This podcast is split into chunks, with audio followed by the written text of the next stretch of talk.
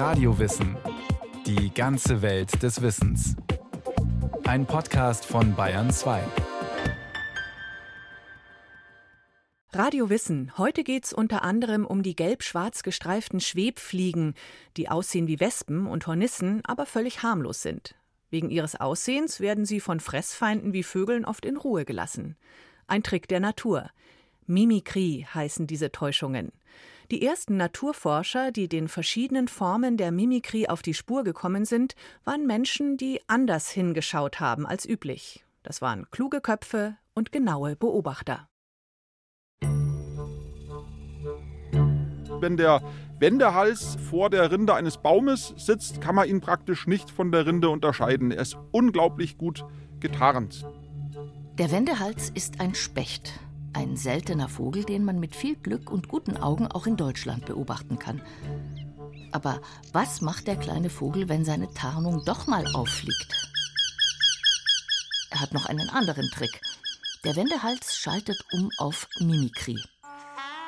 Er wendet seinen Hals, daher kommt auch der Name. Er verdreht den Hals auf ganz merkwürdige Art und Weise, also fast wie so eine balinesische Tempeltänzerin fängt er dann an, sich zu winden und zu drehen. Und er präsentiert dann praktisch seine Kehle als Stirn. Und es schaut wirklich aus wie eine Schlange. Die Färbung an der Kehle sieht aus wie der Schlangenkopf. Und mit seinem bizarren Kopfschaukeln ahmt der Vogel scheinbar auch die Bewegungen einer bedrohlichen Schlange nach. Ich kann mir gut vorstellen, wenn zum Beispiel ein Raubvogel oder ein Marder oder so dieses Verhalten eben sieht, dass der dann schnell Reis ausnimmt, weil er eben Angst hat, von der Schlange gebissen zu werden. Tarnen ist gut, aber Mimikrie ist noch besser. Die anderen täuschen und aus dieser Täuschung einen eigenen Nutzen ziehen. Das ist Mimikrie. Der Wendehals ist Doktor Tassilo Frankes Lieblingsbeispiel für Mimikrie. Als wissenschaftlicher Mitarbeiter des Biotopia Naturkundemuseums Bayern hat er aber noch massenhaft weitere Beispiele auf Lager, die von den erstaunlichen Täuschungsmanövern unterschiedlicher Arten erzählen. Da sind lasso schwingende Spinnen mit falschen Sexualhormonen an ihrem Faden oder harmlose Motten, die mit dem Kiefer knirschen, um die Geräusche giftiger Insekten nachzumachen und damit Fledermäuse zu täuschen. Die Mimikrie-Beispiele klingen so ausgefeilt und so gut durchdacht, dass man meinen könnte, hinter all dem stecke ein kluger Kopf, ein cleverer Erfinder oder die täuschenden Tiere selbst wären erstaunlich einfallsreich. Aber genau das ist nicht der Fall, erklärt Professor Gerhard Haßbrunner von der Zoologischen Staatssammlung München. Mimikrie zeigt auf den Punkt gebracht, wie Evolution funktioniert, dass hier nicht die weise Natur irgendetwas plant oder lenkt, sondern dass das passive Prozesse sind, die passieren, die uns dann trotzdem Staunen abnötigen. Der Wendehals denkt sich nichts dabei, wenn er seinen Tempeltanz beginnt und zur Schlange wird. Er hat sich den Trick nicht ausgedacht. Es ist den Wendehälsen im Laufe der Generationen vielmehr einfach passiert, dass sie dieses Täuschungsmanöver immer besser beherrschten und ihr Federkleid sich anpasste. Denn all die Wendehälse, die einer Schlange zufällig am ähnlichsten waren, wurden am seltensten gefressen und konnten sich so am besten vermehren. So entstand über Generationen eine immer bessere Täuschung. Es steckt also kein schlauer Schöpfer hinter der Idee. Und auch die täuschenden Tiere sind nicht schlau. Schlau sind aber die, denen diese Nachahmung zuerst aufgefallen ist. Die frühen Naturforscher des neunzehnten Jahrhunderts. Sie waren Menschen, die genau hingeschaut haben und denen ganz neue Gedanken gekommen sind. Oft ungewöhnliche Ideen, die nicht dem Zeitgeist entsprachen. Ein guter Wissenschaftler muss ja was denken, was vor ihm noch kein anderer gedacht hat. Das zeichnet ihn aus. Er hat viel Ähnlichkeit mit einem Künstler, ein absoluter Nonkonformist. Der Volksmund sagt Spinner. Die sind anstrengend, diese Leute. Aber für diese Profession ist es notwendig. Der Brite Henry Walter Bates war so ein Mann, der deutsche Fritz Müller oder das Lehrer-Ehepaar Peckham aus Amerika. Sie alle haben verschiedene Formen der Mimikrie entdeckt und damit Belege für die Evolutionstheorie geliefert. Belege für die Entstehung der Arten durch natürliche Selektion. Das war revolutionär, denn die Evolutionstheorie von Charles Darwin und Alfred Russell Wallace erschütterte Mitte des neunzehnten Jahrhunderts geradezu die Gesellschaft und führte zu großer Empörung. Nahm sie doch der Natur den göttlichen Funken und dem Menschen selbst seine über allem stehende Einzigartigkeit. Die erste Form der Mimikrie entdeckte Henry Walter Bates und beschrieb sie achtzehnhundertzweiundsechzig. Noch heute heißt sie deshalb Batesche Mimikrie. Oder auch Schutzmimikrie. Tassilo Franke. Vom Batescher Mimikrie spricht man, wenn ein Lebewesen, was völlig harmlos ist und weder giftig noch gefährlich, die Warntracht eines anderen Lebewesens, was durchaus gefährlich oder giftig oder sonst wie wehrhaft ist, nachmacht. So wie der Wendehals. Oder wie harmlose Schwebfliegen, die das gelb-schwarz gestreifte Muster von Wespen und Hornissen nachahmen. So täuschen sie Vögel. Der Vogel verwechselt die schlicht und einfach und lässt die jetzt auch in Ruhe, obwohl die eigentlich ganz leckere Happen wären und sich auch gar nicht wehren könnten. Je näher ich mit meiner Farbgebung an so ein gefährliches Vorbild rankomme, umso eher lassen mich die Vögel in Ruhe, umso besser kann ich mich vermehren und umso mehr habe ich Vorteile davon. Das ist klassische Evolutionstheorie. Henry Walter Bates kam aus eher bescheidenen Verhältnissen. Sein Vater war ein Strumpfwarenhersteller im englischen Leicester und auch der erstgeborene Henry Walter ging mit dreizehn Jahren in die Ausbildung zu einem Strumpfwarenhersteller. Für den Jungen bedeutete das in erster Linie, dass er kaum mehr Zeit hatte, sich mit seinen vielen Interessen zu beschäftigen: Lesen, Sprachen lernen, Naturbeobachtungen, Zeichnen. Aber was im England der damaligen Zeit üblich war, größere Orte, die hatten sogenannte Mechanics Institutions, sowas wie ein Vorläufer unserer Volkshochschule. Und äh, da konnte man auch Kurse machen, Sprachen lernen. Und Bates war ein sehr eifriger Schüler. Wie er es gemacht hat, ist wirklich rätselhaft. Er hat wohl mal selbst geschrieben, dass er um drei Uhr, halb vier Uhr morgens aufgestanden ist und noch bevor er in die Arbeit gegangen ist, gelesen hat. Und vorm Schlafengehen bis um zwölf Uhr nachts hat er dann noch Griechisch und Latein übersetzt. Bald befreundete sich Henry Walter Bates mit einem anderen interessierten jungen Mann, Alfred Russell Wallace. Der Wallace, der viele Jahre später zeitgleich mit Charles Darwin die Evolutionstheorie entwickeln sollte. Beide Jungen, Bates und Wallace, lasen damals begeistert Darwins Beschreibungen seiner Forschungsreisen und waren zunehmend unzufrieden mit ihrem eigenen Leben, weil ihre Berufe ihnen keine Zeit zum Forschen und Entdecken ließen. achtzehnhundertsiebenundvierzig kam von Wallace dann der Vorschlag, dass man doch eine Tropenreise machen könnte nach Südamerika und diese Reise durch den Verkauf von Sammlungsobjekten finanzieren könnte. Und da ist er natürlich sofort bei Bates auf offene Ohren gestoßen. Und so hängten die jungen Männer, gerade mal Anfang zwanzig, ihre Jobs an den Nagel und brachen auf nach Brasilien an den Amazonas. Zuerst lebten sie in der Nähe von Pará, dem heutigen Belém, gemeinsam in einem gemieteten Haus. Sie finanzierten ihr Abenteurerleben durch das Sammeln von Tier- und Pflanzenproben, die sie nach London schickten. Sie mussten ja sofort anfangen zu sammeln wie verrückt. Jeder von beiden hatte nur so hundert, hundertfünfzig Pfund Startkapital dabei und die mussten ja von irgendwas leben. Und deswegen ging es eigentlich erst darum, möglichst schnell Kisten zu füllen und die nach London zu schicken, damit sie überhaupt weitermachen können. Elf Jahre ist Henry Walter Bates in Südamerika geblieben. Er hatte sich dort gut eingelebt, die Sprachen gelernt und Unmengen von Arten gesammelt. achttausend davon waren neu für die Wissenschaft. In dieser Zeit machte er auch die Entdeckung der Mimikrie. Zuerst anhand von Schmetterlingen, die mit Mustern und Farben giftige Arten nachahmten. Dadurch, dass er eben auf Masse gesammelt hat, ist er diesen Tieren immer wieder und wieder und wieder und wieder begegnet. Und dadurch kamen dann eben diese Beobachtungen zustande, die andere Forscher und Forscherinnen überhaupt nicht machen konnten. Just in dem Jahr, als Bates schweren Herzens nach England zurückkehrte, veröffentlichte Darwin sein Hauptwerk On the Origin of Species über die Entstehung der Arten, ein Buch, in dem er die natürliche Auslese und Entwicklung der Arten beschreibt. Für die damalige Gesellschaft eine empörende Idee, begrub sie doch den Glauben, dass hinter jeder Art die Idee eines Schöpfers steht. Der Reiserückkehrer Bates war zeitlebens ein großer Verfechter Darwins Theorie. Einige Jahre später fiel einem anderen Naturforscher eine neue Form der Mimikrie auf. Der nach Brasilien ausgewanderte Deutsche Johann Friedrich Theodor Müller, kurz Fritz Müller, beschrieb achtzehnhundertachtundsiebzig das, was noch heute Müllersche Mimikrie genannt wird. Die Müllersche Mimikrie ist eher eine Signalnormierung. Bei dieser Mimikrie teilen sich verschiedene Arten ein ähnliches Warnsignal, beispielsweise ein rot-schwarzes Muster auf Schmetterlingsflügeln. In diesem Fall sind tatsächlich alle Arten mit diesem Muster für Vögel ungenießbar. Keine täuscht also irgendetwas vor.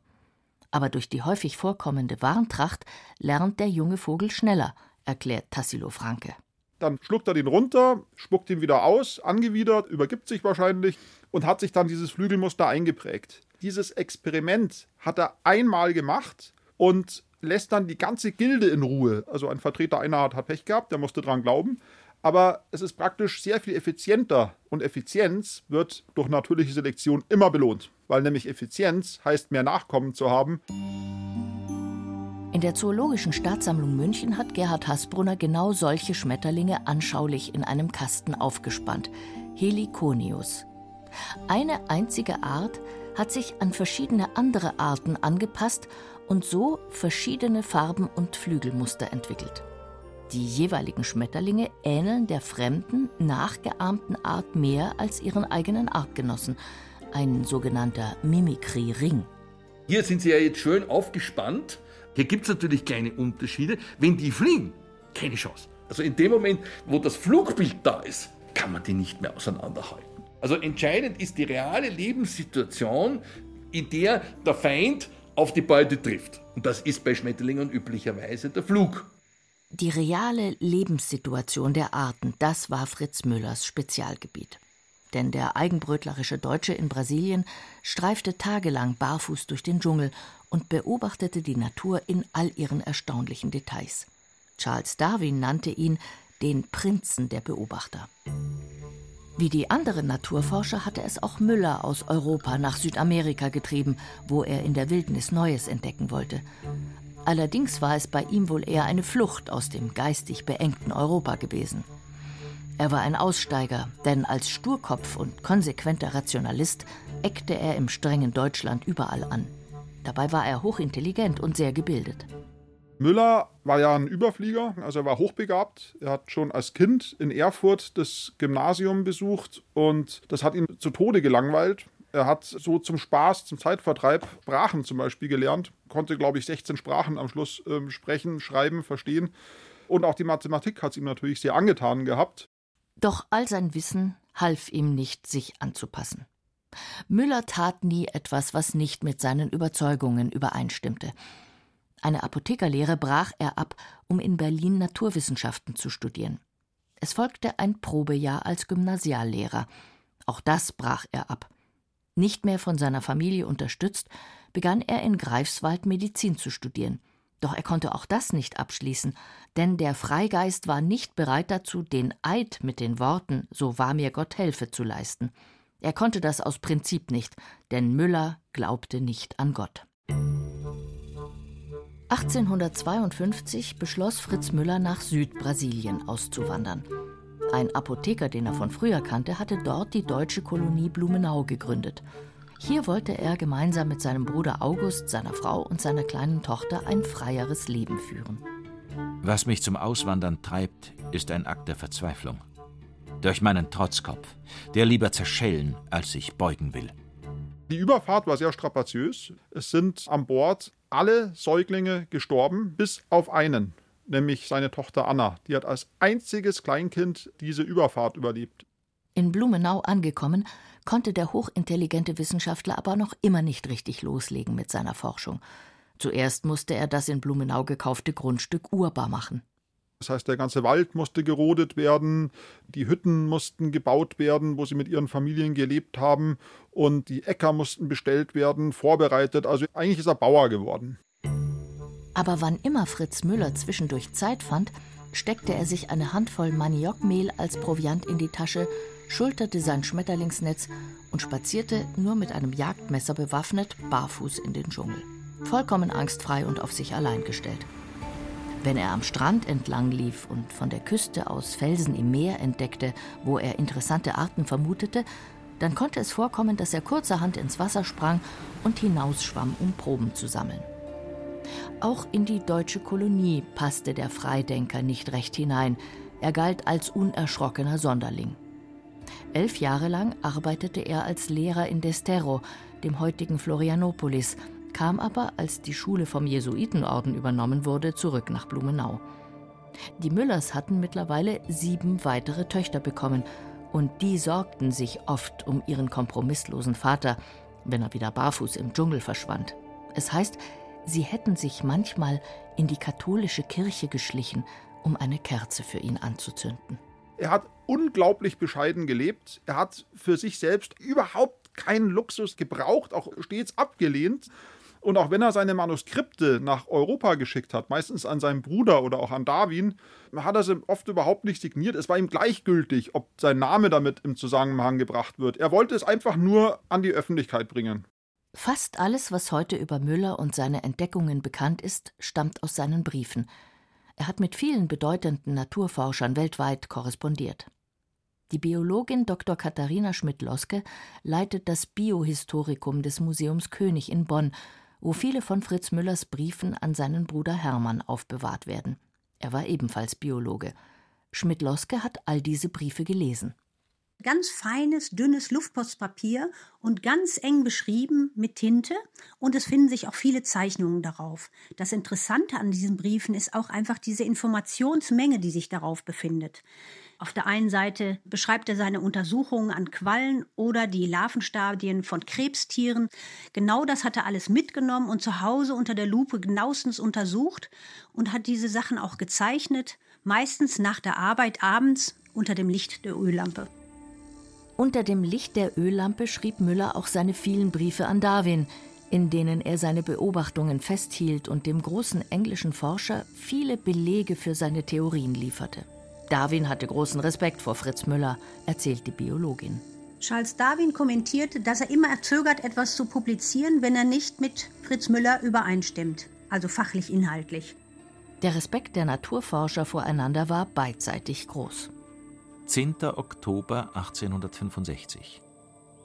Verehrter Herr, gestern empfing ich Ihren freundlichen Brief vom zehnten August und fühle mich sehr geschmeichelt durch das Interesse, welches Sie an meinem kleinen Buch über Arten genommen haben. Manchmal ist seine Schrift aber auch ganz krickelig.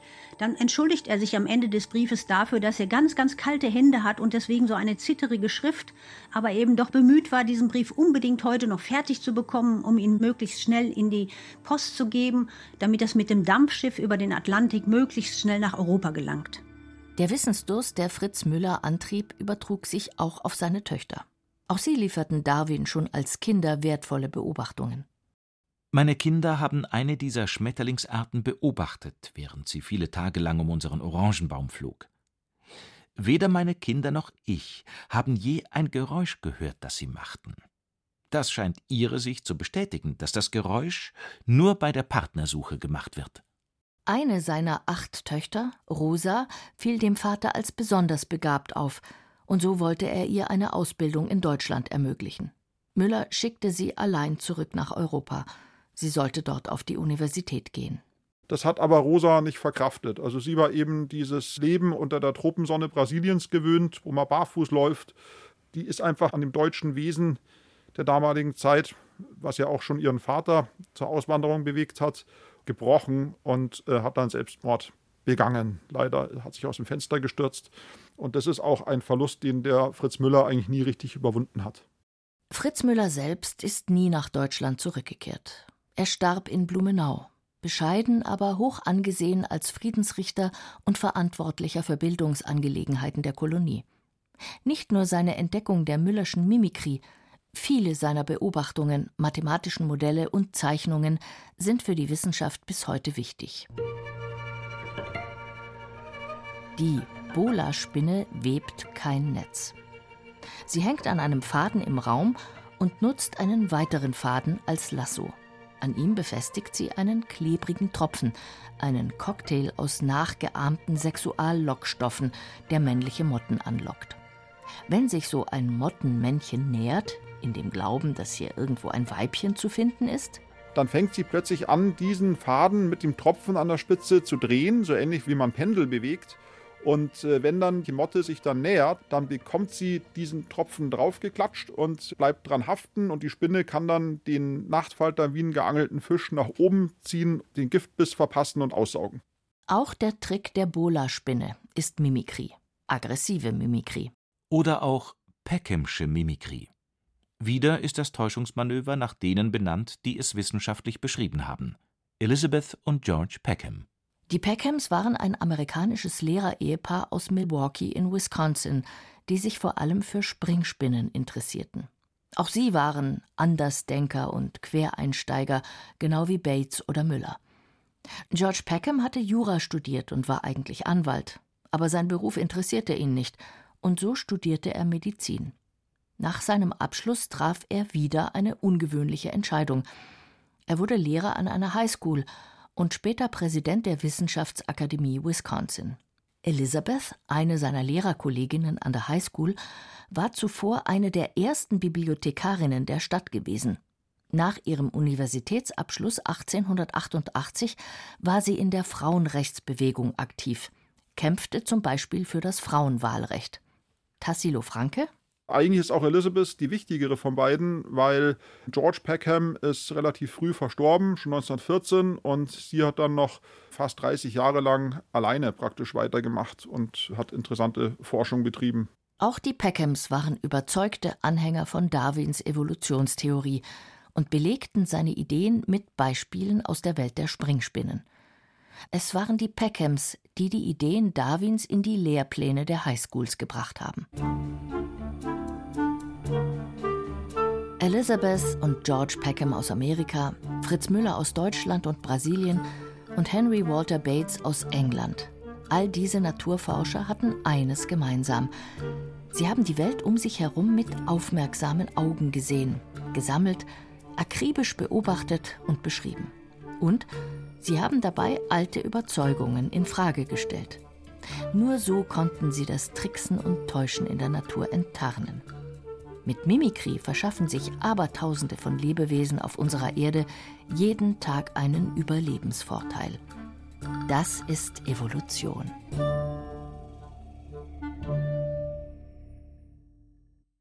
Radio Wissen Autorin Jenny von Sperber über Mimikrie. Viele andere Beispiele für Täuschung und Tarnung im Tier- und Pflanzenreich gibt der Biotopia-Biologe Tassilo Franke, übrigens auch in der Reihe Alles Natur bei I Q-Wissenschaft und Forschung. In den Shownotes finden Sie dazu den Link, genauso wie zu einem anderen wirklich lohnenden Abstecher in die Welt von Charles Darwin. Viel Spaß beim Stöbern.